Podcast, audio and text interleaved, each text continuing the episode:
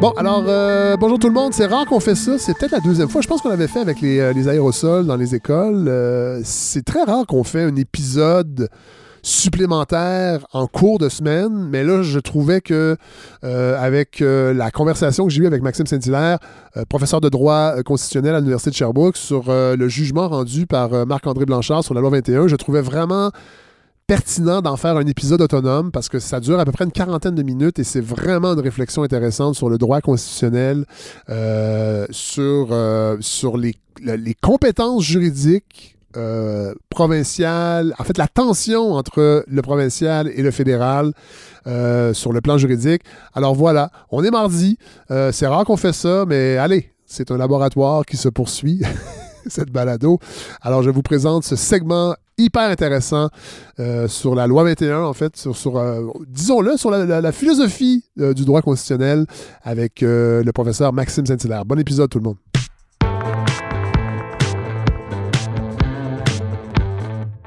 Alors, on retrouve avec beaucoup de plaisir. Ça fait longtemps qu'on n'y a pas parlé, notre professeur Maxime Saint-Hilaire.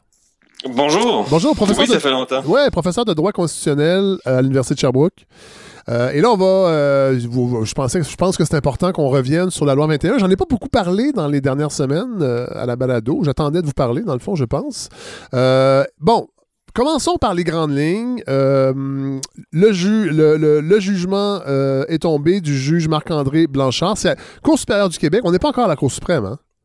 Non, non, non, non, mais il y a de... c'est à peu près sûr qu'on va s'y rendre. Voilà. On va passer par la cour d'appel euh, avant. Bon, alors, elle a été contestée. Qui contestait euh, les dispositions de la loi 21 dans ce cas-ci? Là? Ah, il y avait plusieurs euh, contestations. Là. Il y avait Madame Hack avec le, le National Council of Canadian Muslims. Oui.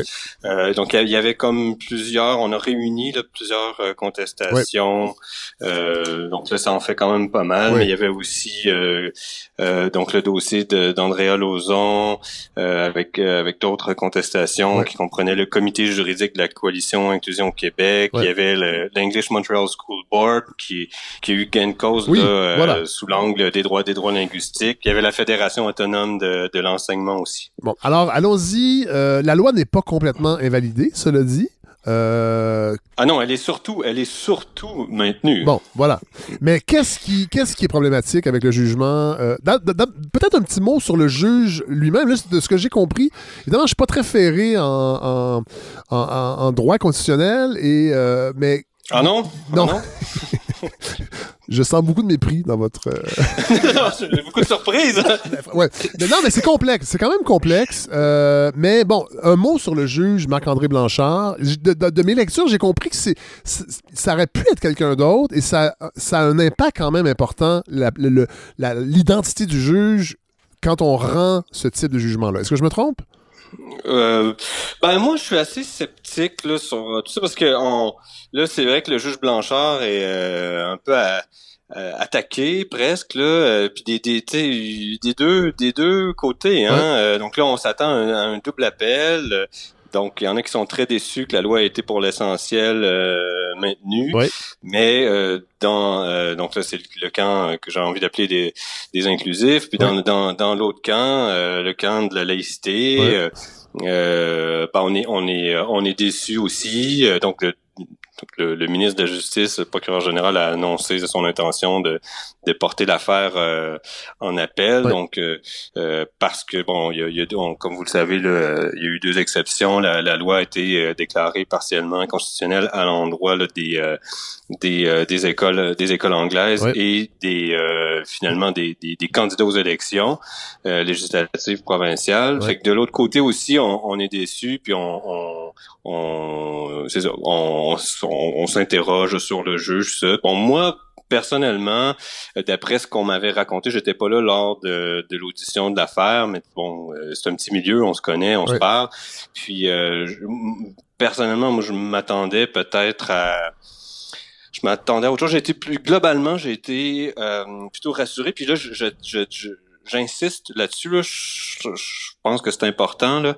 Euh, moi, j'ai, euh, j'aborde les choses euh, dans une perspective purement juridique. C'est-à-dire, j'avais personnellement, je dois dire, je dois déclarer que j'avais produit des arguments à l'encontre de la constitutionnalité de la loi, là, notamment sur la base du partage des compétences, mais j'ai aussi été très, très critique de d'autres arguments qui étaient présentés euh, à l'endroit de la contestation. Donc moi, je, je me considère euh, pas comme un, un, militant de la laïcité ni comme un militant inclusif, mais je m'attendais, je m'attendais, j'avais, il y avait certaines choses qui sur un plan plus juridique justement euh, me faisaient peur, puis j'ai été, j'ai été globalement rassuré par le jugement. Mais c'est bon, c'est bien que vous disiez ça, Maxime Sensler, parce qu'on va rester dans le dans l'aspect juridique, on va pas parler de l'aspect politique, si la loi est bonne ou non, ou je le ferai plus tard dans un autre contexte Là, c'est pas ça le point. Euh, donc, qu'est-ce qui, qu'est-ce, pour le juge Blanchard, qu'est-ce qui posait problème avec la loi 21? ce, qui, a été jugé, parce qu'en fait, ce qui posait problème, c'est qu'il faut voir aussi quelle était sa marge de manœuvre, parce qu'ici, euh, on a le, législateur québécois avait recouru au fameux article 33, donc qui qui, qui, qui, qui permettait euh, justement là, euh, à la loi de, de déroger euh, à certains articles de la charte. La clause, la, moi c'est en mauvais français, là, la clause euh, non obstant. Oui, on, on utilisait ça dans les années 90, entre autres beaucoup. là, c'est la clause dérogatoire capsule linguistique, capsule linguistique, si on peut, ça, ça permet de close en français. en, anglais, on peut employer le mot close pour des dispositions qui sont dans la loi ou dans une constitution. En français, c'est réservé pour les dispositions d'un contrat, d'un traité. Fait que c'est un anglicisme juridique euh, qui est bien établi. Qu'est-ce qu'on pourrait dire, donc?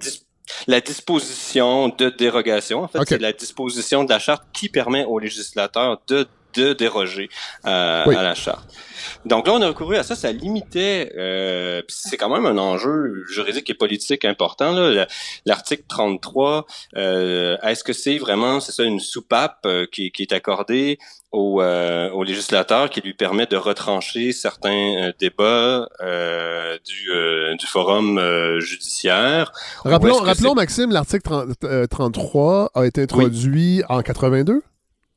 Oui, en même temps que la charte canadienne. C'est ça. C'est-à-dire que c'est a été un peu un compromis de, de, de, dernière minute. Là, vers la fin, on s'est euh, on s'est entendu. Puis d'ailleurs, à l'époque, Pierre Elliott Trudeau ne voulait absolument pas qu'on puisse déroger au euh, à l'article 23. Fait que là, on a une là, on voit vraiment, on a une manifestation concrète de ça. Donc, pour lui, pour Pierre Elliott Trudeau, l'article 23, finalement, c'est un droit presque plus important que euh, le droit à la vie, liberté, sécurité de sa personne ou la protection contre les les, traitements euh, ou peines cruelles et inusitées. Donc, l'article 33, de manière un peu paradoxale, ben, permet aux législateurs, tant fédéraux que provinciaux, de déroger euh, c'est souvent les provinces.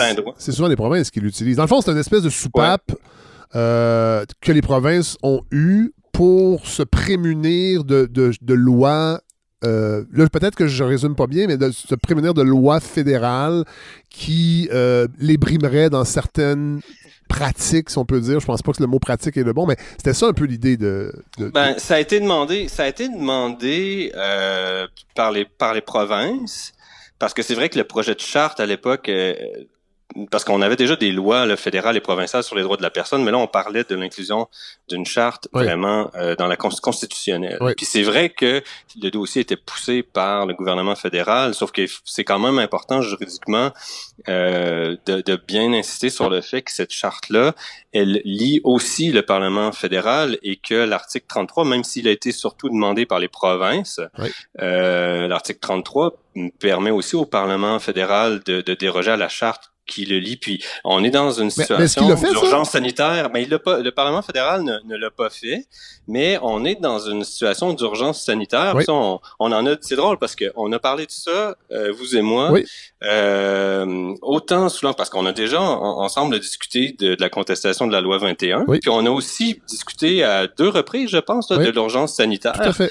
Et, et c'est lié parce que c'est quelque chose d'assez paradoxal qui, qui, qui voit euh, le, le Canada, les provinces canadiennes et le Parlement fédéral ne pas avoir euh, recouru à la dérogation, donc à l'espèce de suspension temporaire des droits pour, euh, par exemple, protéger de contestations juridiques des, des mesures d'urgence sanitaire, mais on voit le, le législateur du Québec recourir à ça pour protéger sa loi sur la laïcité. Fait que ça pose des questions euh, juridico, politico, philosophiques, parce que là, normalement, bon, je disais, ben, s'il y a un cas vraiment euh, paradigmatique, là, exemplaire d'usage politiquement légitime de la dérogation au droit, c'est bien l'urgence. Et euh, c'est justement euh, le pari qui avait été pris, notamment après la Seconde Guerre mondiale, parce qu'il y avait eu toutes sortes de, débats là, euh, qui remontent même au 19e siècle. La question était de savoir, est-ce que lorsqu'il y a une situation d'urgence, le droit prend le bord, là, si vous me permettez l'expression, totalement, puis on est dans l'univers de la pure politique, ou si le droit, puis l'état de droit démocratique moderne peut encadrer, euh, donc aménager, euh, prévoir la possibilité de l'urgence, mais que l'urgence soit quand même globalement euh, les pouvoirs d'urgence soient globalement exercés dans le cadre de la légalité puis de la légalité constitutionnelle. Et si le, le, si ce qui est en train de se produire, c'est que en cas de véritable urgence, on ne prend pas le soin de suspendre les droits alors qu'on sait qu'on va prendre des mesures euh, dérogatoires aux droits. Le, le, le, péril, c'est qu'on tombe sur une logique selon laquelle quand c'est quand c'est vraiment urgent, la suspension des droits elle peut devenir une suspension de facto, de pur fait, et, et, non juridique. Mais si c'est ça, ça voudrait dire qu'on est en train de trahir euh, le pari, euh, on est en train de perdre le pari qui a été pris après la Seconde Guerre mondiale, selon lequel c'est possible de garder euh, les pouvoirs d'urgence à l'intérieur de la légalité constitutionnelle moderne. Parce qu'on peut se réjouir, on, a pu se réjouir quand on a vu que au début de l'urgence sanitaire, on n'a pas recouru à la dérogation aux droits. On a pu dire ah bonne nouvelle, on déroge pas à la charte, donc euh, nos droits vont être maintenus. Mais en réalité pratique, l'accès aux tribunaux il est limité en, situation d'urgence. Fait que je sais pas si vous voyez le paradoxe, c'est qu'on l'a pas fait pour ça, mais on le fait, on le fait pour la loi sur la laïcité. Et pourquoi En fait, est-ce que quelqu'un aurait pu contester euh, les mesures d'urgence? Il y en a eu, ben c'est parce qu'on n'est pas encore rendu sur le fond. Il y a eu plusieurs contestations qui étaient euh, des mesures provisoires, c'est-à-dire euh, on, demandait un sursis d'application des mesures, euh, un sursis là, euh, provisoire en attendant le jugement sur le fond. Et euh, jusqu'ici, les tribunaux ont fait preuve de quand même pas mal de déférence à l'endroit des pouvoirs publics, mais on n'est pas encore rendu sur le fond. Puis ça aussi, c'est vraiment lié à la, la discussion qu'on vient tout juste d'avoir, c'est que alors que les tribunaux canadiens ont un peu la réputation d'être assez actifs, assez dynamiques en matière de protection des droits fondamentaux, euh, normalement, dans un contexte normal, puis c'est en matière notamment de liberté de religion, puis de, droit, de droit à l'égalité.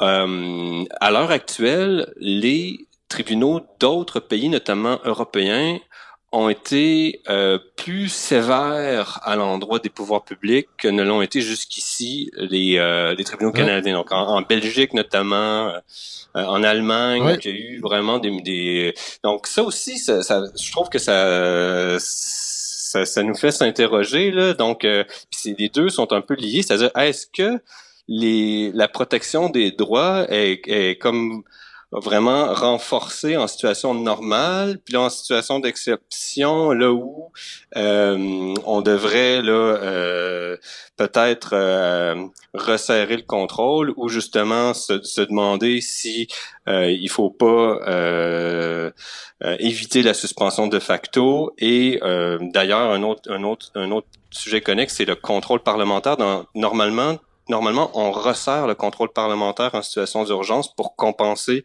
la, la baisse de d'intensité du contrôle judiciaire. Ah, puis, euh, puis ici, on a fait le contraire. On, a, on, a fermé le Parlement, on renouvelle l'état d'urgence. Il y a mon collègue Louis-Philippe Lampron qui en a beaucoup parlé récemment dans les, dans les médias. C'est un peu une lacune dans la loi, mais c'est une mauvaise pratique. Normalement, en situation d'urgence, on resserre le contrôle parlementaire parce qu'on sait qu'il va, il va avoir moins de contrôle judiciaire. Ah, c'est intéressant. Euh, revenons à la loi 21. Euh, euh, donc, là, là, ça va être contesté. bon, j'ai lu, vous m'avez envoyé, en fait, un, je pense, un courriel que vous avez envoyé à vos étudiants pour commenter le jugement de, de, Marc-André Blanchard. Et vous parlez de. de, de, de, en fait, vous semblez dire qu'il y a eu un chevauchement des compétences. Euh, en fait, on parlait de disposition de l'argument fondé sur le partage des compétences. Peut-être vous expliquer un peu qu'est-ce que vous vouliez dire par là, parce que vous dites il y a eu un petit tour de passe-passe. Oh, ouais, à mon avis, le, le juge Blanchard fait euh, ouais, un peu un tour de passe-passe à la fin de, de, de, de, la partie de ses motifs là, qui euh, disposait de cet argument-là. Bon, c'est un argument que j'avais moi-même euh, publié, même à l'époque de la Charte des valeurs. Donc, ça fait donc en prévision, parce que euh, l'intérêt de l'argument, c'était que si on conteste une, une telle loi ou une loi équivalente, euh, si on la conteste sur la base du partage des compétences, ben, l'article 33 ne peut rien y faire parce que l'article 33 permet de déroger à la charte, mais l'article 33 ne permet pas, par exemple, à une province de légiférer sur des matières qui ne relèvent pas de, de, sa compétence. Donc, on, Tôt, il y avait mon collègue Léonide Sirota aussi, là, euh, qui, avait un peu publié là-dessus. On, envisageait les, différents scénarios, puis on se disait, ben, on anticipait, on anticipait le scénario qui finalement s'est réalisé. Donc, on, le scénario où euh, on recourrait à 33. Donc, quand on recourt à 33, normalement, les arguments fondés sur la charte canadienne euh, sont, sont, sont, réduits. On peut plus faire euh, grand-chose. Là, on a vu qu'il y a quand même eu, un, ça a été très créatif. Là. Il y a eu un nombre considérable d'arguments quand même fondés sur la charte, malgré le fait qu'on ait recouru à l'article 33. Peut-être qu'on va avoir le temps d'en reparler un peu tout à l'heure. Mais ben si on plaide le partage des compétences, Là, euh, l'article 33 puis la charte, euh, ça n'a plus rien à voir. Les provinces ne peuvent pas euh, ne peuvent pas modifier le, le partage des, euh, des compétences. Et je me rappelle quand on avait présenté l'argument, j'avais des, des, collègues qui disaient ouais, ben, c'est créatif comme comme comme argument, c'est intéressant. Bon, c'est vrai qu'on n'a jamais dit que c'était un argument euh, dirimant parce que la, la jurisprudence sur cette question-là est pas tout à fait nette. Attendez, attendez, attendez, attendez, un argument dirimant ben, c'est-à-dire euh, tout à fait euh, béton, massue, euh, parce que euh, parce que depuis l'entrée en vigueur de la charte canadienne, on n'est pas certain. Il va falloir que la Cour suprême un jour nous donne la réponse. Puis ce dossier-là est intéressant pour ça. La, réponse sur à la question de savoir quel est le statut actuel de l'ancienne jurisprudence qui cherchait à protéger d'une certaine manière les, euh, les libertés fondamentales, notamment d'expression et de religion, contre malheureusement les seules lois euh, provinciales. Donc il y avait, il y a toute une, euh, une comme une série de jugements, là, plus certains plus anciens. Donc avant 1982. Oui, mais ça s'est ça s'est répercuté encore dans la dans la jurisprudence d'après 1982. Ah oui? oui, oui, ça a survécu dans Big Drunk Mart, Edward Edward Books, donc des jugements qui, qui ont été rendus en vertu de la charte canadienne. Euh, on mais a qui s'appuie, mais, mais, attendez, ben, je, suis un néophyte là. Euh, donc ces, ces jugements-là s'appuyaient quand même sur une jurisprudence qui était antérieure à la charte euh, de 1982. Oui, c'était ce qu'on appelle en droit euh, obiter dictum, c'est-à-dire ça faisait pas partie euh, des motifs déterminants de l'arrêt, mais on, rappelait, on rappelait les, euh, ce principe-là. Puis c'est normal qu'on en parle après parce que c'est une jurisprudence qui était relative au partage des compétences. Mais le partage des compétences existe encore. On est encore une fédération. Ben oui, on l'a bien vu dans le dernier budget d'ailleurs. Ben voilà.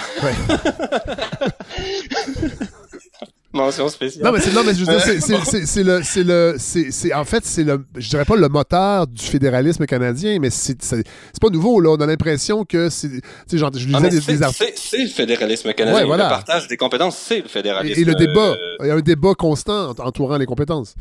Oui, et la charte n'a pas changé ça.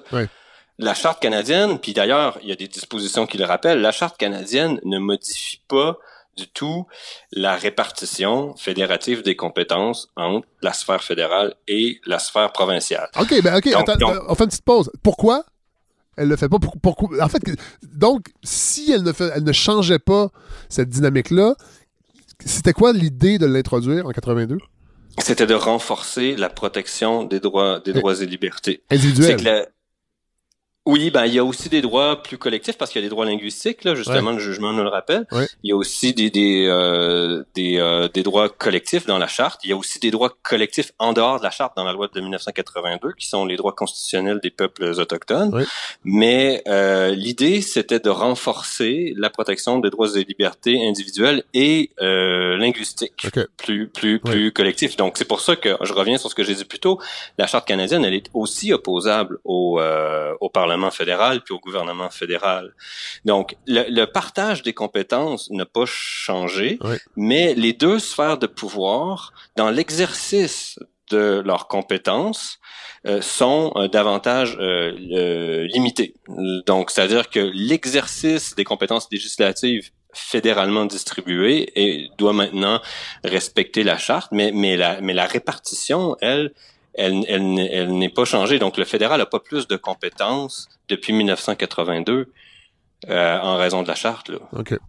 Il en a moins. Il en a ben, moins entre guillemets, c'est-à-dire qu'il est plus, il est limité dans l'exercice de ses compétences, comme le sont les provinces. Bon, mais pour la loi 21, il est l'aspect problématique du partage des compétences se trouve où exactement dans la loi 21?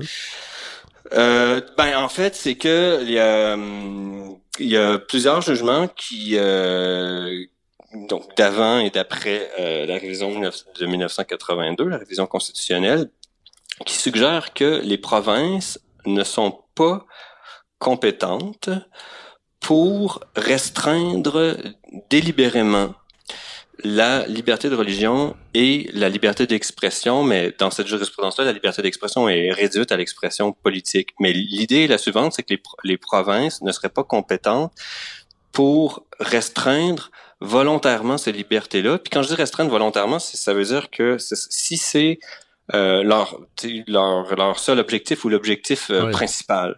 Donc, une atteinte euh, volontaire, délibérée, intentionnelle d'un législateur provincial à la liberté de religion ou d'expression, ce serait, comme on dit en, en droit, le ultra en dehors du ressort des provinces. Et euh, si ça ne relève pas des provinces, comme on est dans une fédération, ben il faut forcément que ça relève euh, sur le plan du partage des compétences que ça relève du fédéral. Oui. Puis là, même si il y a, euh, on peut, on, on, peut dégager un principe selon lequel ce serait ultra viresse des provinces de faire ça. En revanche, il y aurait plusieurs hypothèses euh, possibles relativement à la compétence fédérale dont ça relèverait. Donc, notamment, il a été question de la compétence fédérale sur le droit criminel, mais pas exclusivement parce que le Parlement fédéral est aussi titulaire de la compétence résiduel. Donc, si ça fait pas partie d'une matière qui a été clairement attribuée à l'un ou l'autre ordre, ben, ça relève comme par défaut du fédéral. Du, euh, fédéral. Puis il, y a, il, a, été question de ça récemment dans le renvoi sur euh, la taxe carbone. Oui. Et ici, c'est ça le tour de passe-passe, à mon avis, là, ou peut-être l'erreur, à mon avis. Moi, je, verrais un motif d'appel dans donc du l'erreur dit du, juge Blanchard, c'est que là, on voit qu'il a pris l'argument très au sérieux. Là, ça occupe euh, plusieurs dizaines de pages donc, ceux qui disaient que c'est un argument un peu télescopé, ben là, je pense en tout cas que le juge Blanchard euh, est, pas de cet avis. J'ai même l'impression que c'est peut-être l'argument qui lui a donné le plus de fil à, retordre. Donc, il passe beaucoup de temps là-dessus. Il prend ça très au sérieux. Il reconnaît que, en effet, euh, une loi provinciale ne peut pas délibérément restreindre la liberté de, de religion. Donc, il, il, détermine ce qu'on appelle la nature véritable de la loi comme étant une, une loi restrictive de, de, nature religieuse, parce que la jurisprudence reconnaît que la laïcité, comprise en ce sens, c'est une matière pardon religieuse au sens juridique euh, du terme. Puis, dans un deuxième moment, il, il, euh, il n'envisage comme euh, rattachement vers une compétence fédérale, il n'envisage que la compétence sur le droit criminel. Donc il dit, OK, ben comme la loi ne prévoit pas de sanctions pénales, ça ne peut pas relever finalement de la compétence ah. fédérale. Fait que là, il saute tout de suite aux conclusions en disant, bon, ben, puisque c'est ça, ça relève forcément de compétences provinciales. Donc là, l'erreur dans le raisonnement, c'est que ce n'est pas parce que ça ne relève pas de la compétence fédérale sur le droit criminel que ça ne peut pas, par exemple, relever de la compétence fédérale résiduelle. Donc là, ils Donc, en fait, juste pour qu'on comprenne bien, étant donné que la loi 21 ne prévoit pas de peine de prison pour des gens qui refuseraient de ne pas porter de signe religieux, prison, amende. Voilà. Il, il dit ça peut pas relever du, de la compétence fédérale sur le droit criminel. Donc, donc, ça relève forcément d'une compétence provinciale et donc c'est forcément valide du point de vue du partage des compétences. Sauf que, bon, première erreur, c'est que c'est pas parce que ça ne relève pas de la compétence fédérale sur le droit criminel que ça ne peut pas relever d'une autre compétence fédérale. Et ensuite, quand il, quand il est rendu là dans le raisonnement et qu'il il rattache plutôt la loi à, des compétences provinciales. Il fait ça en un paragraphe, là, en quelques lignes, un ou deux paragraphes là, euh, très courts, alors que ça fait des dizaines de pages qu'il se penche sérieusement, qu'il s'échine sérieusement sur la, question. Et euh, et en rattachant ça à des compétences euh, provinciales, il oublie la caractérisation qu'il a faite plutôt de la loi, où il avait déterminé la loi comme ayant euh, une matière euh, religieuse restrictive délibérée. Donc là, on dirait que alors que c'est justement ça qui est censé être l'objet du rattachement, ce qu'on doit rattacher à, des, à, une compétence. Là, on dirait qu'il oublie ça, puis là, il caractérise la loi autrement. Et euh, bing bang, si vous me permettez l'expression, en deux très courts paragraphes, euh, il termine une analyse qui, sur plusieurs dizaines de pages, allait dans une autre direction. Fait que je pense qu'il y a comme il y a une faille là, euh, il y a au moins une faille dans le raisonnement. Je pense que ça, ça pourrait être un motif, euh, un motif d'appel. Sinon, ben là, les autres scénarios qui restaient, c'était soit de plaider des droits euh, auxquels euh, on ne pouvait, on n'a pas pu déroger en vertu de l'article 33 de la charte. Donc de plaider la charte, par exemple, euh, mais plaider des articles euh, auxquels l'article 33 ne permet pas de déroger. Puis il y a aussi d'autres arguments que je trouve assez créatifs là, qui ont été plaidés. On a plaidé des vieilles lois impériales, euh, donc des lois britanniques d'avant d'avant la fédération de 1967, ah, puis des vieilles des vieilles lois coloniales auxquelles on a essayé de faire reconnaître un statut constitutionnel. Là, ça, je ne veux pas trop rentrer dans le, détail, mais ça, à mon avis, c'était c'était des arguments très faibles. Euh, ça ça fait l'objet de très longs développements, mais on voit bien que le juge euh, Blanchard là a pas trouvé que ces arguments-là étaient très étaient très pesants, mais ça a été l'occasion de développement très pédagogique sur l'histoire du droit constitutionnel canadien. On a aussi plaidé les principes non écrits, puis ça, ça je suis vraiment rassuré. Le juge Blanchard a dit que les fameux principes non écrits, ça peut servir à combler des lacunes de la Constitution ou servir à interpréter la Constitution, mais ça ne peut pas venir euh, contre, contredire un texte euh, relativement clair. OK. Euh, ces, ces, principes non écrits-là, ce seraient lesquels euh, qui, auraient, qui seraient, par rapport à la loi 21? Ben ceux que ceux que le juge Blanchard a, a, retenu comme méritant un, examen un peu plus sérieux parce qu'il y avait quand même pas mal de d'idées là un petit peu audacieuse, j'ai envie de dire.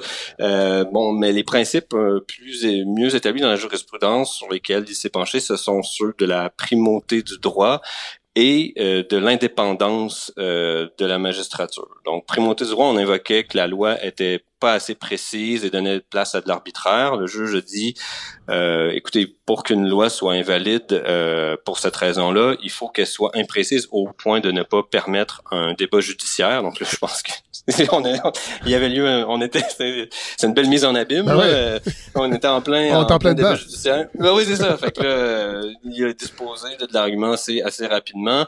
L'argument fondé sur l'indépendance euh, judiciaire, lui, il était d'une portée plus limitée. C'est qu'il y a des dispositions de la loi qui s'adressent aux, euh, juges là, concernant l'interdiction de part de signes religieux, mais la loi donne euh, au Conseil de la magistrature là, le, dernier mot. Parce que le problème, c'est que si vraiment la loi euh, créait des sanctions disciplinaires, ben là, ça, la, la, loi pouvait remettre en question le principe d'inamovibilité. Donc, l'indépendance judiciaire exige que les tribunaux soient indépendants pour déterminer leur propre déontologie de manière à préserver l'inamovibilité des juges, qui est une condition le première de, de l'indépendance judiciaire. Et ici, ben, le juge a bien retenu le, que euh, la loi donnait le dernier mot au Conseil de la magistrature et qu'on ne pouvait pas le tenir pour acquis encore, tenir pour acquise la, la réaction venir des, euh, du Conseil de, de, la magistrature.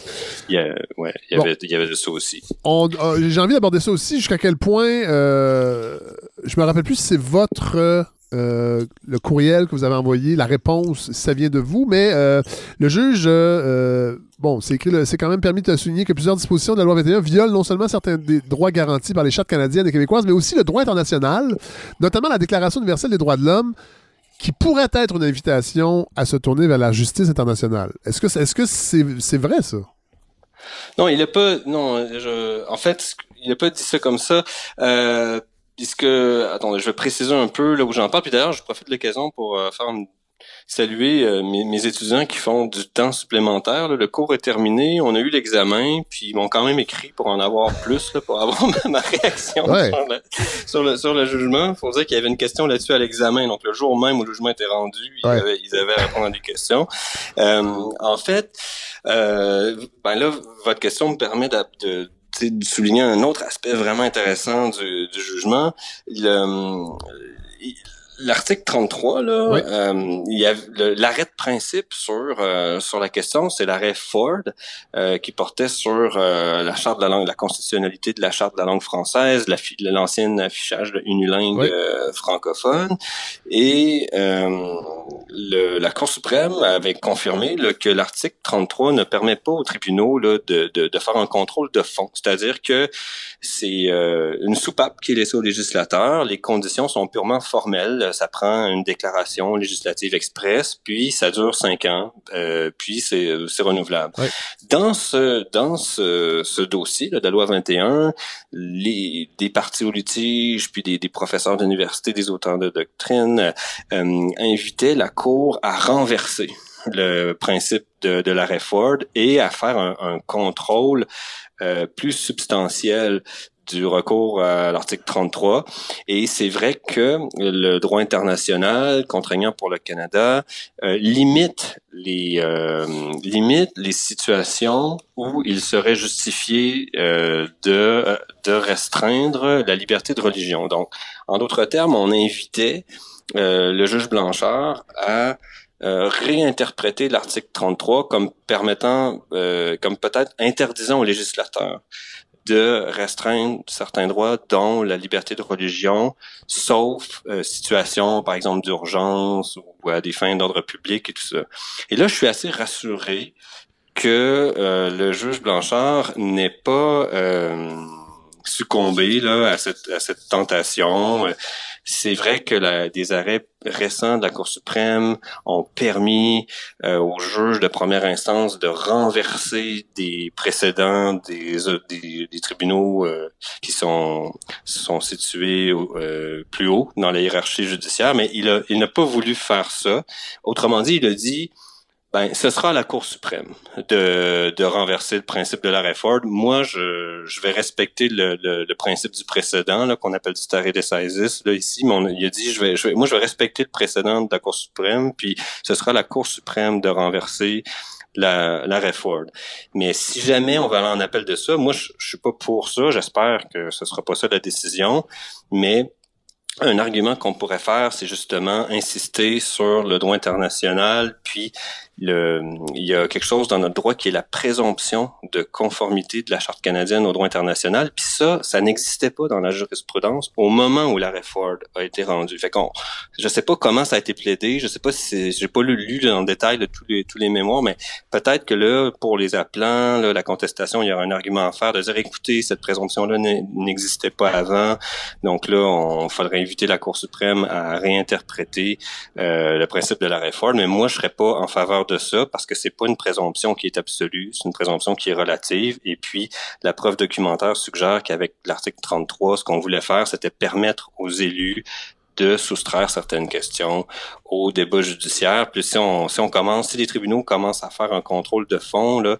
là-dedans, ben, je pense qu'après ça, on va être mal placé pour se plaindre d'un senti d'une crainte du gouvernement des juges puis de l'activisme judiciaire. Il faut à un moment donné, il faut aussi que l'État de droit euh, sache s'aider lui-même. Là, sais. euh, bon, excusez-moi, je, je, tu sais, c'est un peu familier. Là.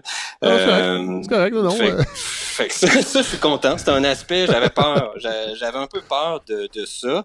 Puis, s'il nous reste un petit peu de temps, qu'il y a une question qui est très, très connexe à ça. Là, il y avait plusieurs constitutionnalistes qui avaient ensuite, en, en, dernière analyse, là, euh, invité la, la Cour à euh, quand même se prononcer sur le fond euh, du rapport de la loi contestée aux articles de la Charte canadienne auxquels la loi déroge, de se prononcer, mais sans invalider la loi. Donc, euh, ses collègues, euh, ses constitutionnalistes et aussi les, les, les, les avocats du dossier, avocats, avocats du dossier, on dit, bon, on, on reconnaît que si jamais on, si jamais la Cour euh, reconnaît que le, le, recours à 33 est valide, la Cour ne veut pas renverser le principe de l'arrêt Ford, que la dérogation est valide, bon, ben dans ce cas-là, la Cour ne pourra pas invalider la loi sur la base des articles de la Charte canadienne auquel il est dérogé, mais la Cour devrait quand même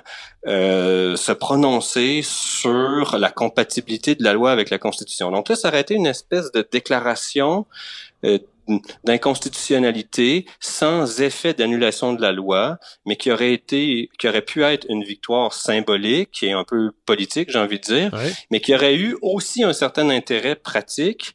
Euh, c'est que euh, on aurait su quel aurait été l'état du droit dès lors que la dérogation aurait cessé de prendre euh, effet.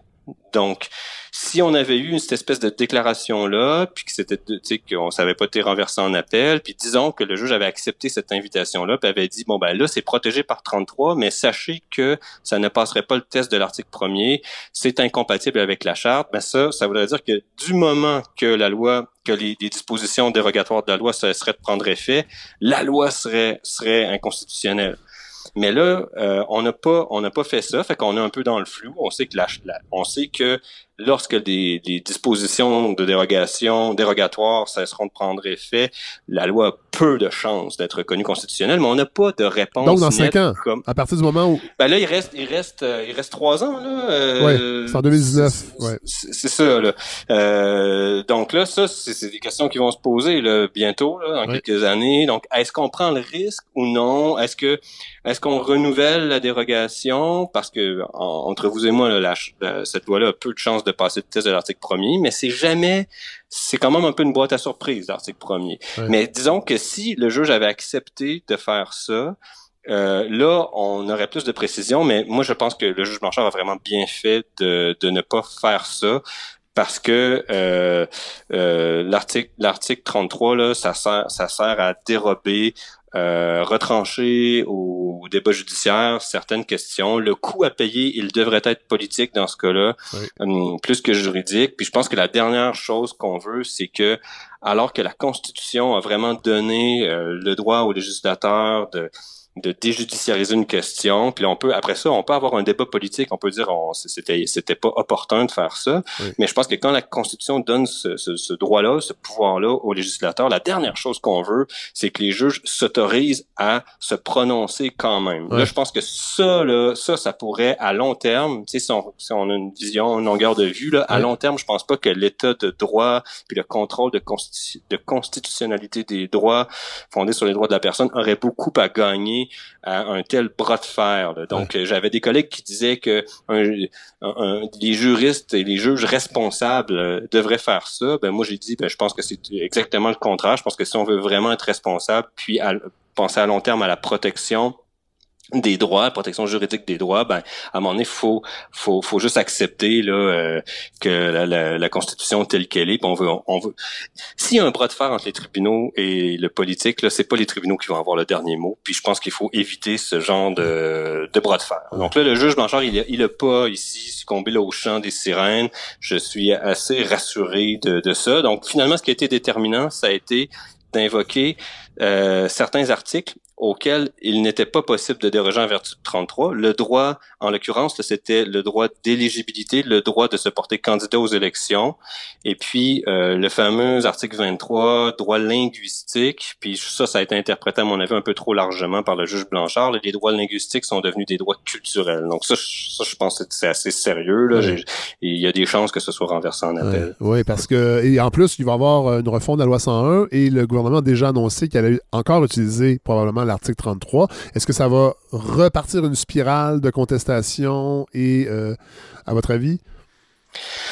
Ben, euh, Évidemment, on ne sait pas parce que il- ça, risque d'être à l'automne qu'on va être fixé, mais euh, C'est parce que tant que la Cour, tant que la Cour suprême ne se sera pas prononcée là, de manière définitive sur euh, euh, ce que peuvent faire euh, ou non les tribunaux lorsque on a recouru à 33, ou tant que la Cour suprême ne se prononcera pas sur la question de savoir si les tribunaux peuvent maintenant contrôler beaucoup plus euh, qu'auparavant, qu'en vertu de la réforme, le recours à 33, ben oui, c'est possible d'avoir euh, encore des contestations, parce que là, euh, c'est un jugement de la Cour supérieure sur, sur de telles questions, là, ça n'a rien de définitif. Là, on le sait qu'on va se retrouver Ouais. en Cour suprême avec ça. là. ouais, ouais. C'est quand même ironique, on termine avec ça. À l'époque, en 2019, on avait justement dit qu'on allait utiliser l'article 33 pour euh, empêcher les contestations.